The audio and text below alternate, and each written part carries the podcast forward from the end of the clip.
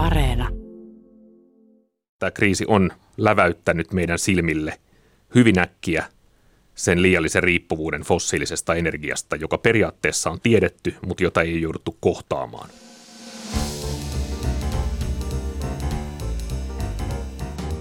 Mistä maailma puhuu on ollut hetken hiljaa, mutta puhuu jälleen. On taas aika kohdistaa katse maailmaan, ihmetellä sen menoa ja yrittää tehdä sekavasta selkeää Ylen eri maissa asuvien ja matkustavien toimittajien kanssa. Yleisenä hämmästelijänä jatkan minä, ulkomaan toimittaja Jenny Matikainen. Kesä jatkuu, mutta samalla puhutaan, että edessä on, jos ei kylmä, niin ainakin julma talvi.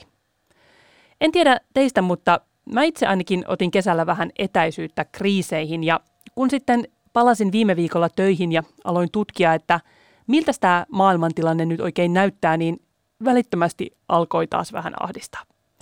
Euroopassa soditaan, energiasta on pulaa koko maailmassa, hinnat nousee, eikä kukaan ole varma, mitä tuleman pitää. Mä aloin sitten penkoa tätä energiakriisiä pintaa syvemmältä ja yksi asiantuntijan esittämä lause jäi mun mieleen erityisesti. Hän sanoi, että there will be people who die. Ihmisiä tulee kuolemaan. Aika tiukkaa tekstiä. Toki meillä Suomessakin puhutaan jo sähkön pakkosäännöstelystä, mutta voiko oikeasti käydä niin, että pienituloiset eurooppalaiset kuvainnollisesti tai jopa konkreettisesti jäätyvät ensitalvena hengiltä? Ainakin edessä on kituuttamista. Meillä kaikilla menee koko ajan enemmän rahaa välttämättömyyksiin. Onko ensi talvena enää varaa mihinkään kivaan? Koska kriisin polttopiste on Euroopassa, mun kanssa täällä Pasilassa pätee EU-erikoistoimittaja Janne Toivonen. Saattaa olla, että myöhemmin meidän pitää Jannen kanssa pirauttaa Washingtoniin, sillä tämä on sen verran syvä suo, että paikalle tarvitaan myös Yhdysvaltain kirjeenvaihtaja Iida Tikka. Niin Janne, sä palasit just lomilta ja jouduit tähän jaksoon mukaan, koska Berliinin suvi sairastui äkillisesti ja sä nyt satuit istumaan siinä mua vastapäätä, niin ajattelin, että miksei napata Jannea mukaan. No ei nyt sentään, onneksi seuraat Eurooppaa myös työksesi ja olet oikein pätevä vieras. Mikä sun analyysi on tämän energiakriisin syvyydestä? Onko tästä talvesta tulossa kauhea, niin kuin eräs asiantuntija sanoi, it will be bad? Ensinnäkin mä en tiedä, kannattaako tähän ohjelmaan suostua, koska selvästi kun tähän ohjelmaan suostuu, niin sairastuu heti, heti seuraavaksi. Mutta tota, itse kysymykseen, kyllä tästä on varmasti tulossa aika, jos ei kauhea, niin vähintään erikoinen talvi, koska eihän tällaista ole pitkään aikaa ollut, että me ollaan keskellä vielä elokuun helteitä ja sitten samalla puhutaan vakavasti siitä, että riittääkö energia, riittääkö sähkö, riittääkö lämpö – talvella, onko varaa maksaa sähkölaskua. Siis tästä puhutaan niin modernissa Euroopassa, missä on totuttu siihen, että säästöjä ei tarvitse tehdä ja voidaan kuluttaa niin paljon kuin halutaan. Eli, eli sanoisin, että tässä on edessä sellainen talvi, jota kuvataan sellaisella termillä, mitä me ei omakohtaisesti ole me sukupolvet koettu, eli säännöstelytalvi. Me joudutaan pohtimaan energian käyttöä, joudutaan maksamaan isompia laskuja. Odotellaan tietysti tässä nyt ensin, että millaisia toimia, mitä, miten meitä helpotetaan siinä vai helpotetaanko, mutta, mutta edessä on kovin talvi vuosikymmeniin. Näin varmasti voi sanoa. Niin ja ne säkään et ole niin vanha, että sä muistaisit tämmöisiä säännöstelyaikoja. Mä oon syntynyt vuonna 1977, eli ajalla öljykriisin jälkeen, eli mä kuulun tähän hyvinvointisukupolveen, jonka ei koskaan ole tarvinnut säännöstellä mitään. Mutta ennen kuin mennään noin syvälle historiaan, niin kerrotaan tätä, voisiko sanoa lähihistoriaa. Siis nyt puhutaan energiakriisistä. Me kaikki tiedetään se, että tämä kytkeytyy siihen, että Venäjä käy hyökkäyssotaa Ukrainassa. Tämä kytkeytyy kaasuun ja öljyyn, jota Venäjältä ei haluta ostaa, mutta kertaapa vähän, että miksi me sitten puhutaan, että miksi esim. Saksa on just niin syvällä tässä suossa ja miksi me kaikki muutkin ollaan? No tämä on tämä Suomi, mihin me ollaan itsemme laitettu viimeiset vuosikymmenet ja sitten poliittisessa mielessä sitouduttu lopullisesti tässä 2000-luvun aikana, kun uskottiin, että Venäjä sidotaan energialla, energialla Eurooppaan. Saksa oli tässä tietysti se suurin, kaunein, isoin tähän uskonut maa, joka tietysti fossiilisen käytön historia siellä on muutenkin, muutenkin iso. Me ollaan syvällä tässä, tässä kriisissä, koska meidän hyvinvointi osittain on rakennettu halvan energian varaan – Halpa energia tarkoittaa suoralla yhtäläisyysmerkillä isompia BKT-lukuja, koska teollisuus saa halpaa energiaa, koska kuljetukset ovat halvempia, mitä ne muuten olisivat. kustannukset lämmityksen, sähkön, valaistuksen, minkä ikin, ikinä kautta ovat halvemmat, mitä ne olisivat. Eli, eli, eli kyllä me ollaan sidottu tähän itsemme ja, ja tietysti Saksa on tässä nyt sitten hankalassa välissä, koska nyt se, nyt se Venäjän riski, jota muun muassa suomalaiseen Fortumin on liitetty ja hyvin isosti myös Saksaan liitetty, niin nyt se realisoituu. Nyt on ikään kuin maksun aika, on laskun aika – nyt on mietittävä, mitä meillä on siinä vaiheessa, kun meillä ei enää ole venäläistä energiaa, tai kun sitä on huomattavasti vähemmän tai epävarmemmin kuin aikaisemmin. Niin kysehän on siis siitä, että me boikotoidaan Euroopassa, lännessä, monissa maissa venäläistä energiaa, mutta kyse on myös siitä, että pelko on, että Venäjä sulkee kokonaan ne kaasuhanat, eli ei enää myy sitäkään, mikä me oltaisiin valmiita ostamaan. Niin, kyse on siitä, että me vähän boikotoidaan venäläistä energiaa, eli me boikotoidaan sitä juuri sen verran, kuin meille on, on oikeastaan niin kuin mukavaa tiettyyn pisteeseen asti. Eli me ei olla oltu vielä Eurooppana tai EUna valmis menemään ankarasti kipukynnyksen yli, mennään juuri, juuri sen verran mennään sen yli, kun on helppoa. Ja sama aika tosiasia on se, että energiaostoja Venäjältä jatketaan jatkuvasti. Kaasutankkeja täytetään osin venäläisellä kaasulla. Toisaalta meillä on sellaisia EU-maita niin kuin Unkari – joka vähät välittää yhteistyöstä, joka ostaa päinvastoin niin paljon halpaa venäläistä kaasua, öljyä kuin se vaan saa, joka on saanut poikkeuksia toimintaansa. Eli tällä hetkellä EU tekee sen verran kuin mitä on niin sanotusti kiva tehdä. Sä jo tuossa puhuit siitä, että kuinka Eurooppa on sidottu Venäjään tällä energiayhteistyöllä ja sitä on puhuttu, että kuinka niin kuin toivottiin, että yhteistyöllä asiat olisi muuttunut toiseen suuntaan. No sitten kaikki romahti viime talvena ja me ollaan kaikki asiantuntijat, kaikki kotiasiantuntijat, kaikki mediat jossittelee sillä, että olisiko tämä pitänyt nyt tietää, mutta kun tätä kuuntelee, niin kyllähän se nyt, Venäjä kuitenkin valtasi Krimin 2014, ja silti Saksa jatkoi tätä, muu Eurooppa jatkoi tätä. Niin kyllähän tässä nyt jokaisen tekee mieli kysyä, että eikö Saksa tajunnut, että tässä saattaa käydä tosi pahasti? Se on ilman muuta oikea kysymys on jossitella ja kysyä, että miksei vuonna 2014 Krimin valtauksen aikana tai jo 2011-2012, kun alkoi olla merkkejä Putinin yhä lisääntyvästä itsevaltaisuudesta, niin miksei silloin tajuttuneet merkkejä. Jo vuonna 2004 juuri tuossa luin EU-komissio varotti riskeistä, mitä liittyy EUn riippuvuuteen fossiilisesta energiasta, nimenomaan venäläisestä fossiilisesta energiasta, mihin tämä voi johtaa. Mutta jos me ajatellaan, että mitä me ollaan eletty taloudellisesti, me ollaan eletty 2000-luvulla ensi 2000-luvun alussa ö, taloudellista kasvukautta, Putinin hallinnon alkuaikaa, tämmöistä yleistä eurooppalaista hybristä, jolloin taloutta on kasvatettu, uskottu tulevaan, liitetty sitä Venäjää itseemme. Ei tällöin niin fossiilisen energian riippuvuuskysymykset ole, niin kuin, ne, on, ne on, varoitukset on kaikuneet kuuroille korville. Samoin 2010-luvun alussa ollaan jälleen oltu talouspaineissa – olla oltu niin kuin eurokriisin, finanssikriisin jälkeisessä mainingissa, jossa on pitänyt saada sitä kasvua mistä vaan. Jälleen kerran halpa venäläinen energia, halpa fossiilinen energia on siinä ollut ikään kuin kulmakivenä. Se on ollut liian houkuttelevaa se energia. Me ollaan jääty siihen jumiin. Varoituksia on kuultu, ihan samoin kuin ilmastokriisistä on kuultu varoituksia vuosikymmeniä. Mutta niin kauan kuin ne varoitukset ei ole tässä nenän alla, niin kauan kuin ne ei johda johonkin konkreettiseen tässä ja nyt, niin kauan ne menee jollain tavalla kuitenkin sitten niin tyhjään.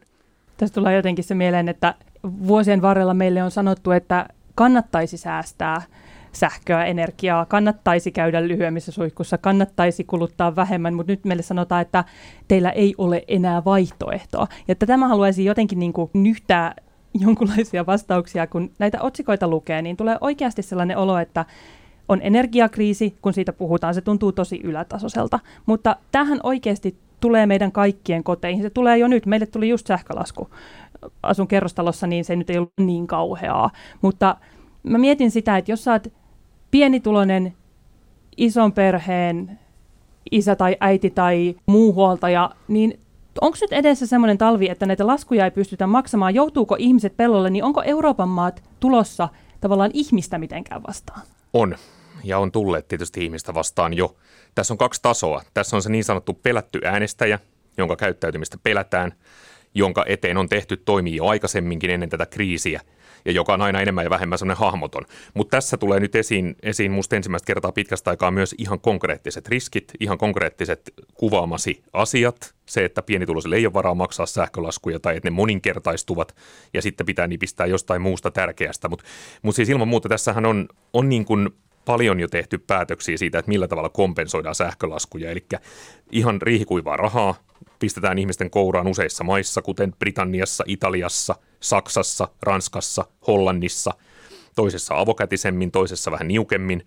Ja sitten toinen keino on energiaverotuksen rukkaaminen, rukataan alaspäin. Että, tätä on tehty tai tehdään Hollannissa, Ranskassa talven aikana. Suomessa selvitetään. Tässähän molemmat keinot meilläkin on pöydällä, mutta Suomi tämmöiseen tyypilliseen EU-hiukan perässä hiihtäjän tapaansa, niin ensin pohtii hyvin tarkkaan, että mitä tekee, ja sitten kun kaikki muut on jo toiminut, niin sitten mekin tehdään perässä. Norjassa nyt on hintasuojat käytössä, eli kun hinta, energiahinta ylittää tietyn tason, niin sitten siellä hallitus selkeä maksaa 80 prosenttia tiettyyn kulutusmäärään asti sähköstä, eli kompensoi hyvin voimakkaasti hintoja. Ruotsi on mahdollisesti menossa tähän mukaan, tämä saattaa olla se myös, mitä Suomi tekee, mutta, mutta vastauksena kyllä, että kyllä tilanne ihan selvästi on tunnistettu niin vakavaksi eri puolilla Eurooppaa, lähes joka maassa, että toimia tehdään.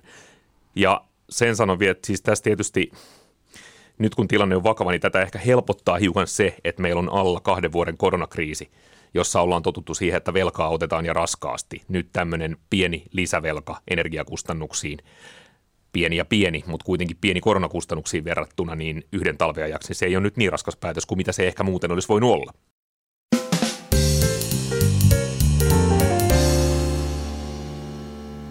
Jos energia on virrannut Eurooppaan idästä niin mä olen ymmärtänyt tämänkin podcastin jaksoissa, että energiaa on myös lännessä, eli Yhdysvalloissa, ja siellähän on myös bensan hinta noussut keväällä, mutta nyt tilanne on jonkun verran tasaantunut, ja Yhdysvalloilla tosiaan, kuten Washingtonin Iida Tikka on meille usein tässä podissa kertonut, että siellä on kaasua, siellä on öljyä, niin mä mietin, että voisiko Yhdysvallat nyt sitten auttaa Eurooppaa hädässä. Iida, onko siellä linjoilla, voiko auttaa? Täällä ollaan, täällä ollaan ja täältä tullaan tai ei tulla apuun. Mun pitää vähän avata tätä. Eli siis Yhdysvallathan totta kai, kuten olen sanonut, on energiasupervalta, eli teoriassa täältä voisi vois tulla ja tuleekin esimerkiksi LNGtä, eli tätä nesteytettyä maakaasua niin koko aika enemmän Eurooppaan. Se on vähän niin kuin itse asiassa ironistakin, että Yhdysvallathan on tällä hetkellä energiasupervalta nimenomaan sen viime muistissa olevan todella pahan energiakriisin, tai silloin oli kyse öljykriisistä, niin sen ansiosta, eli silloin kun oli tämä 70-luvun öljykriisi, niin silloinhan Yhdysvalloissa valtiovalta sijoitti rahaa siihen, että investointiin näihin innovaatioihin, joilla kehitettäisiin sitä, että miten voidaan saada uusia kaasuvarantoja ja öljyvarantoja käyttöön, ja lisäksi kehitettiin esimerkiksi biopolttoaineita ja kaikkea sellaista, eli sen takia nyt Yhdysvallat on tässä tilanteessa, jos Yhdysvalloilla olisi teoriassa sitä energiaa antaa. Mutta sitten se kysymys on se, että kyllähän tämä energiakriisi koskettaa täällä Yhdysvalloissakin. Eli tosiaan täällä on bensan hinnat noussut, vaikka ne onkin nyt kesän aikana vähän laskenut, ja yhdysvaltalaisille, jotka on tottunut käyttää energiaa huomattavasti niin kuin jotenkin höppösemmin ja höllemmin kuin eurooppalaiset. Täällähän kaikilla on kuiva, kuivausrummut pyörii kodeissa ja autolla ajetaan sinne sun tänne, niin se energian hinta on täällä tosi merkittävä kysymys, nyt varsinkin kun ollaan menossa vaalisyksyyn. Eli tavallaan Yhdysvalloilla on energiaa, mitä antaa, mutta sitten valtiovallalla ei ole myöskään täysin sellaista mahdollisuutta säädellä, säädellä sitä, että kelle se menee ja kelle se ei mene, koska toimitaan kuitenkin vapailla markkinoilla. Aivan.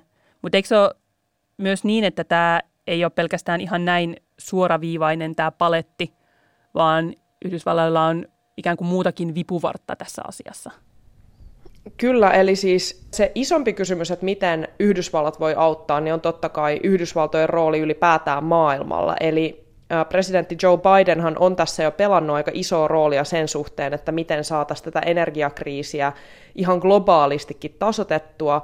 Ja siihen totta kai liittyy se, että ne tuottajat, jotka pystyy paikkaamaan tätä energiatarvetta, niin että ne tuottajat rupeisi sitten alkaisi kehittää tuotantoaan. Ja esimerkiksi Biden matkusti tuossa hiljattain Riadiin Saudi-Arabiaan, vaikka oli vannonut, että Saudi-Arabiaa pitäisi kohdella kuin hylkiötä maailmanpolitiikassa, mutta sieltä se Biden sitten vaan kesän aikana löytyi, kun piti tietenkin pyytää, että jospa Saudit niin kuin vähän vääntäisi hanaa ja tuottaisi enemmän sitä öljyä se on se pienempi paha tässä maailmantilanteessa. Mä luulen, että aika moni joutuu ikään kuin siinä valitsemaan. Mä myös huvittaa, että toi kuivausrumpu tuntuu olevan se sun lempiesimerkki siitä, että kuinka yhdysvaltalaiset tuhlaa energiaa. Mut. No kun siis eihän siinä ole mitään järkeä. Mä luin muuten Ylen energiavinkki jutusta, että itse asiassa siinä saattaa jopa olla järkeä. Mutta eikö tämä kytkeydy myös siihen, että et ei pelkästään siihen, missä sitä energiaa on, mutta tämä kytkeytyy myös siihen, että kuinka sitä kaasua esimerkiksi sieltä Atlantin yli tänne Eurooppaan saataisiin. Että tässä on paljon semmoisia ratkaisuja, jotka on joskus tehty tai joita ei ole joskus tehty, jotka määrää, miten asiat just nyt on. Kyllä, eli siis perinteisesti hän on sanottu aina, että maakaasu, tai on sanottu aina, siis energianörtit sanoo, että maakaasu on geopolitiikkaa ja öljy on rahaa. Ja tällä viitataan nimenomaan siihen, että kaasu kuitenkin kaikista halvimmalla kulkee, vaikka tämä nesteytetty kaasu onkin niin kuin keksitty ja yleistynyt, niin kaasu silti kulkee kaikista halvimmalla juuri niitä putkia pitkin, joita pitää rakentaa, jotka luo näitä tällaisia paikallisia kaasumarkkinoita, joita on, niin kuin, jotka on lähteneet rikkoutumaan tämän nesteytetyn maakaasun myötä.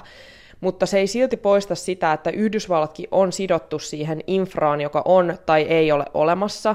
Eli esimerkiksi kun meillä Suomessa puhuttiin hirveästi siitä, että saadaanko tuonne kelluva satama, niin se, mistä mä yritin täältä, täältä käsin puhua, oli se, että hei, mutta Yhdysvalloissa ne satamat, ne vientisatamat ei noin vaan lisäänny. Että niitä ei pystytä silleen, että rakennetaan tähän kelluva vientisatama, koska se on niin, kuin niin iso infra, että sitä pitää rakentaa aika monta monta vuotta ja siinä on isoja lupaprosesseja joista tullaankin just siihen, että miten tämä maailmanpolitiikka kytkeytyy nyt myös Yhdysvalloissa ihan tällaiseen paikalliseen ympäristöpolitiikkaan. Eli Yhdysvaltojen tämän nesteytetyn maakaasun suurin viejä on tällainen Chenier-niminen yhtiö, jonka satamassa mäkin vierailin keväällä, ja Chenier nyt itse asiassa vähän niin kuin näyttää kiristävän Bidenia. Tästä ei ole tullut ihan nyt tämän kuukauden aikana vielä tietoa, että miten tämä etenee, mutta heinäkuussa tuli tietoa, että Chenier haluaa, että Biden antaisi heille vapautuksen tällaisista ympäristösäädöksistä, tai Chenier alkaa ajaa vientiä alas. Chenier vie Yhdysvaltojen kaasusta puolet. Eli siis jos tämä yhtiö alkaisi nyt ajaa vientiä alas, niin se pahentaisi tätä globaalia energiakriisiä entisestään. Eli voipi olla, voipi olla, että luisianalaiset joutuu jatkossa hengittämään vielä saasteisempaa ilmaa, koska näyttää pahasti siltä, että Bidenin täytyy ehkä sanoa joo näihin Shenierin vaatimuksiin. Tämä on minusta hirveän hyvä esimerkki siitä, että, että tämä ei ole pelkästään energiakriisi, vaan tähän liittyy niin monta asiaa, joita me ei vielä edes voida ikään kuin nähdä, että on ympäristökriisi, tästä voi tulla ruokakriisi, tästä voi syntyä sosiaalista epävakautta, joka vaikuttaa taas sitten monella tapaa ihmisten arkielämään. Että tosiaan, että nyt, nyt puhutaan selkeästi eka kertaa siitä, että tämmöinen ensimmäinen globaali energiakriisi, että 70-luvulla oli öljykriisi, mutta se rajoittui siihen yhteen energialähteeseen paljon selkeämmin. Ja nyt tämä ei nimenomaan, tämä ei koske niin kuin osaa maista, vaan mitä lukee, niin sähkökatkoja on ympäri maailmaa. Tämä tuntuu tosi hurjalta, niin mä mietin, että talvi tulee, siitä tulee hirveä ja hurja, niin ajatteletteko te, että maailma, tai ainakin nämä teidän seuraamanne maanosat, on tämän talven jälkeen jotenkin perustavanlaatuisesti muuttunut? No siis, jos mä saan täältä Yhdysvalloista huudella, niin kyllähän tämä näyttää kaiken kaikkiaan sen, että millä mailla energiastrategia on hakee sakkaa tai hakee muotoaan tai puuttuu kokonaan, ja sitten se asettaa tosi kovaan paineeseen sellaisten maiden energiastrategiat, joilla on niin kuin jotain muutosprosesseja käynnissä, niin kuin esimerkiksi täällä Yhdysvalloissa Bidenhan ajaa tätä uusiutuviin energiamuotoihin siirtymistä, mutta faktahan on se, että uusiutuvilla ei vielä tässä tämänhetkisessä maailmantilanteessa tuoteta oikeasti tarpeeksi energiaa, ja että sen, ja että sen muutoksen pitää olla tosi tosi räväkkä. Mä itse niin kuin jotenkin näen tämän kaostilanteen vähän sellaisena, jos muistatte sen trendisanan sieltä, kun, kun Krimin valtaus alkoi ja sitten sen jälkeisenä aikana puhuttiin hirveästi Suomi-Venäjä-suhteessa tästä uudesta normaalista, niin mun mielestä me ollaan myös maailmantilanteessa energianäkökulmasta siirrytty nyt siirtymässä tosi rytinällä siihen uuteen normaaliin, jossa meillä on todella voimakas energiarakennemuutos käynnissä, joka tulee aiheuttaa paljon kaikkia just näitä erinäisiä liitännäisilmiöitä, joita sä tuossa listasit. Toivottavasti se uusi normaali ei ole se, millä nyt pelotellaan. Mitä sä Janne mietit? Mä mietin sitä, että silloin kun tässä nyt paljon puhutaan öljykriisistä ja verrataan tätä tilannetta siihen, niin öljykriisin aikana meillä oli yksi helpottava tekijä, joka oli, joka oli se, että meillä ei ollut tällaista valtaisaa ilmastokriisiä, joka on akuutisti niskassa, meillä ei ollut sitä ratkottavana samaan aikaan. Eli nythän tilanne on se, että samaan aikaan kuin EU nyt sit pyrkii Yhdysvalloista nesteytettyä maakaasua, samoin vaikka Azerbaidsanista kaasua, just tehtiin sopimus, joka pyrkii tuplaamaan kaasun tuonnin Eurooppaan tästä tulevien viiden vuoden aikana sieltä.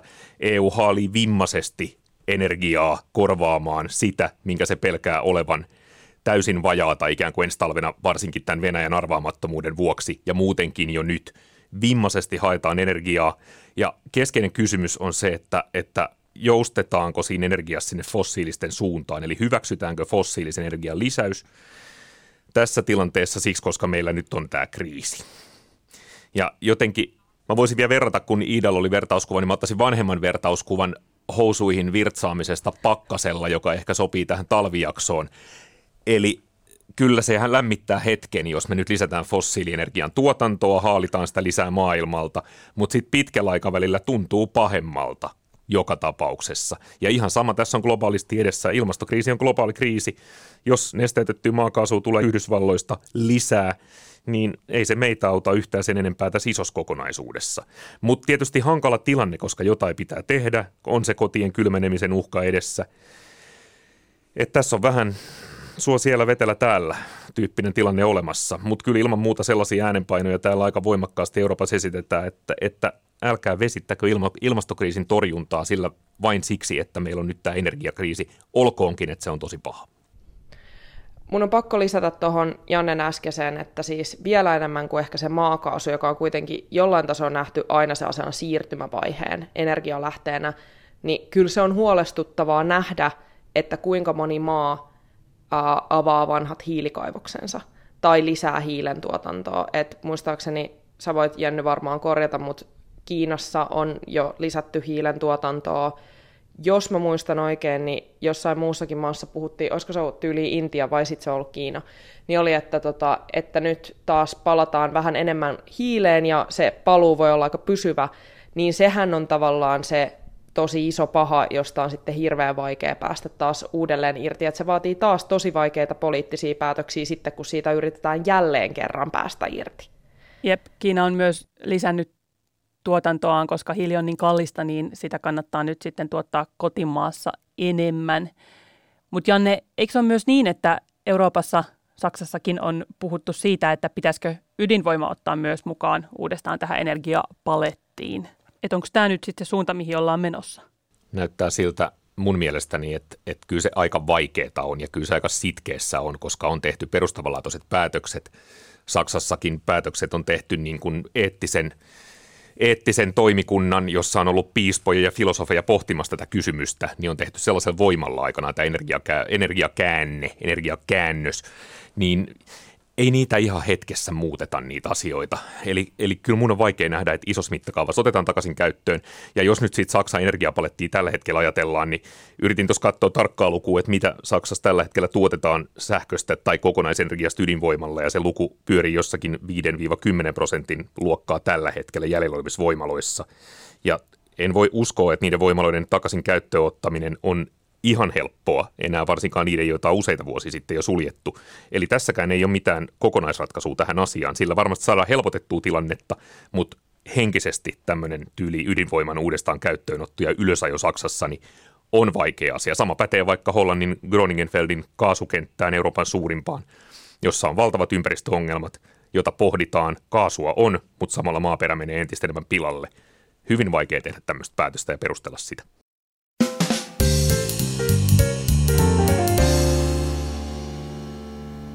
Mä aina haluan näissä jaksojen loppukohtauksissa ennustella tulevaa, ja tässäkin on nyt vähän puhuttu kahta suuntaa. Että toisaalta on puhuttu siitä, että voisiko tämä vauhdittaa meidän siirtymistä johonkin vihreämpään, puhtaampaan tulevaisuuteen, eli sinne, minne muutenkin piti olla menossa, niin voisiko tämä nyt toimia jonkunlaisena työntävänä voimana. Vai sitten syöksytäänkö tässä nyt kohti sitä hiiltä ja niitä tosi pahoja ympäristöongelmia sisältäviä kaasukenttiä. Mitä te olette mieltä? Onko tässä niin kuin tämän mahdollisen kamalan ja pitää muistaa, että se ei tule rajoittumaan asiantuntijoiden ennustuksen mukaan pelkästään ensi talveen, vaan tässä on vaikeita vuosia edessä, koska se ikään kuin kumuloituu, kun käytetään niitä varastoja. Mutta voiko tästä seurata jotakin hyvää? Tullaanko me ulos jossain paremmassa maailmassa? No, mun, mä olen ehkä amerikkalainen optimisti, tai muhun on tarttunut täällä tällainen yleinen myönteinen pohjavire, mutta mä haluan ajatella tämän nyt niin, että joo, edelleenkin, kuten sanoin, tämä ei ole tämä talvi, vaan tämä on seuraavat 10-15 vuotta, kun meillä on tämä energiasiirtymä käynnissä, mutta tämä energiasiirtymä on nyt käynnissä. Et sekin on ilmastonmuutoksen kannalta jo merkittävä askel. Ja siis esimerkiksi Yhdysvalloissa, paitsi että täällä on totta kai, Biden on myös äh, kannustanut myös niitä öljy- ja kaasuyhtiöitä tuottamaan enemmän, niin myös tehnyt merkittäviä sijoituksia ympärist- näiden uusiutuvien energiateknologioiden kehitykseen sekä tällaiseen presidentiseen käskyllä että sitten tällaisessa valtavassa, valtavassa lakipaketissa, joka on Yhdysvaltojen historian suurin sijoituspaketti ilmastotoimiin ja nimenomaan energiamuotojen kehitykseen, koska sieltähän se ratkaisu syntyy. Ja viimeksi, kun Yhdysvalloissa sijoitettiin samalla tavalla Obaman kaudella, niin silloin otettiin tosi merkittäviä harppauksia akkuteknologiassa, jotka hyödyttää ympäri maailman tällä hetkellä tuulivoimassa, jonka hinta romahti, on romahtanut tässä niin kuin kovasti samoin kuin aurinko, aur, aurinko tota, ja Teslakin tavallaan syntyi niiden sijoitusten avulla, tämä sähköautoyhtiö. Eli tällä on tosi iso merkitys toivon mukaan tulevaisuudessa. Mutta nyt tavallaan tässä alkusysäyksessä meillä on ehkä Euroopassa sellainen pieni ilo, että tällä hetkellähän tämä syy tästä energiakriisistä voidaan laittaa Putinin harteille. Että tämä ei aiheuta sellaista niin voimakasta sisäpoliittista kriisiä kuin että jos meillä olisi niin kuin vaikkapa ympäri Euro- Euroopan valittaisiin ympäristöpuolueet johtoon, jotka niin kuin sanoisivat, että nyt ajetaan niin kuin kaikki fossiiliset heti alas, ja silloin se aiheuttaisi tällaisia sisäpoliittisia aaltoiluja ja kriisejä, mutta nyt tästä niin kuin syy kuuluu tavallaan Putinille. Yhteinen vihollinen. Kyllä, mä oon Iidan kanssa tästä ihan samaa mieltä. Tämä, tämä on valitettavasti edelleenkään varmaan mikä ei yhdistä yhtä tehokkaasti kuin yhteinen vihollinen, minkä minkä, minkä just mainitsit. Eli sama kriisi, mutta sitten kun siinä nähdään eri syy, niin on helpompi toimia. Kyllä mä olisin myös varovaisen toiveikas sikäli tilanteessa, että, tota, että positiivistahan on se kaikesta huolimatta, että tämä kriisi on läväyttänyt meidän silmille hyvin äkkiä sen liiallisen riippuvuuden fossiilisesta energiasta, joka periaatteessa on tiedetty, mutta jota ei jouduttu kohtaamaan. Nyt se on pakko kohdata se, mitä, mitä tässä on väistelty useita vuosia – sitten toisaalta, jos ajatellaan, että kuinka välinpitämättömiä meillä on ollut mahdollisuus olla energiasta, jos mä ajattelen omaa kodin energialaskua, niin olen ottanut aavistuksen kalliimpaa tuulisähköä ostanut vuosikaudet, mutta se hintaero on ollut luokkaa vajaa sentin per kilowattitunti, eli hyvin vähäinen, niin ei mun ole ikinä tarvinnut pohtia, että paljonko, kun en ole suora sähkölämmittäjä, että paljonko mä nyt sähköä käytän kotona. Ehkä ensi talvena täytyy pohtia täytyy pohtia sitä ympäri Eurooppaa, että, että karsitaanko turhuuksia ja turhuuksia on pakko karsia, niin sikäli energiatehokkuudessa on varmaan niin paljon tehtävää. Toisaalta eurooppalaisia kotitalouksia meitä ihmisiä suojaa sitten taas se, että kyllähän ensimmäisenä niin julkiset rakennukset, teollisuus on ne, mistä nipistetään, ja sitten se pakkasessa hytisevä kotitalous tulee siellä aivan viimeisenä, vaikka se uhkakuvana tässä mainitaan.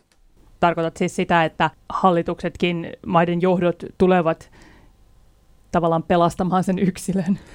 Me eletään semmoista aikaa, missä poliitikot ei mieti mitään niin paljon kuin sitä, että mitä kansa pohtii. Ja samaan aikaan valitettavasti välillä on myöskään yhtä pihalla siitä, mitä kansa pohtii joissain tilanteissa, mutta, mutta ilman muuta tämmöinen kansalaisten ihan aido, aitokin hyvinvoinnin pohtiminen, niin plus sitten näiden poliittisten reaktioiden pohtiminen, niin se on poliitikkoja asialistalla kärjessä mä jotenkin toiveikkaana myös mietin, että voisiko syntyä semmoinen sähköä säästävä ilmapiiri.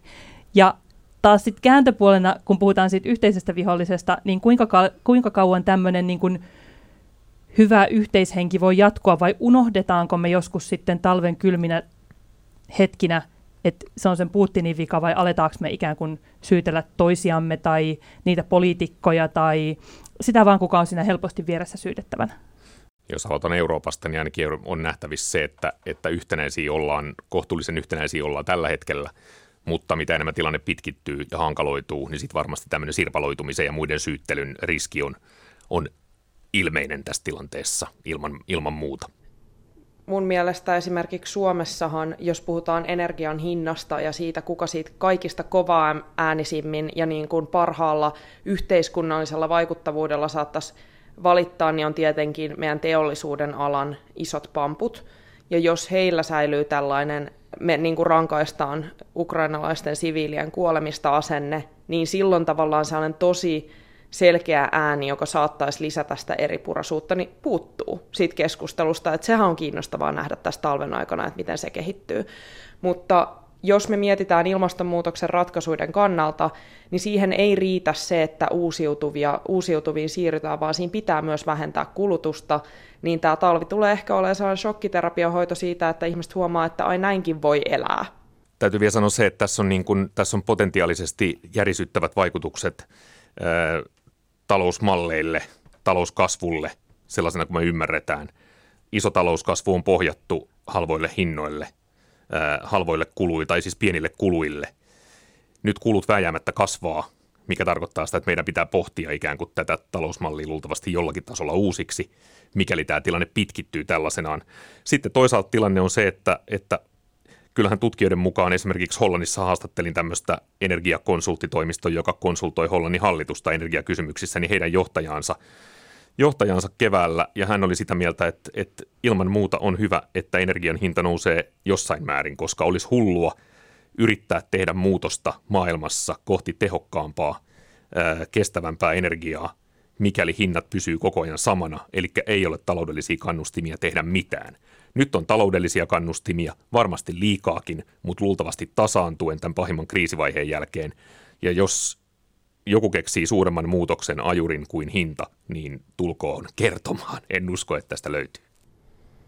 Mutta sitten totta kai meidän täytyy pitää myös muistaa näiden kalliiden energian hintojen ja kalliin ruoan aikana just se, että iso tärkeä kysymyshän tässä on se, että miten sitä järjetöntä epätasa-arvon jyrkkää kehitystä samaan aikaan ehkäistään. Et se on se iso kysymys just, mistä ollaankin tässäkin puhuttu taas. Juuri näin.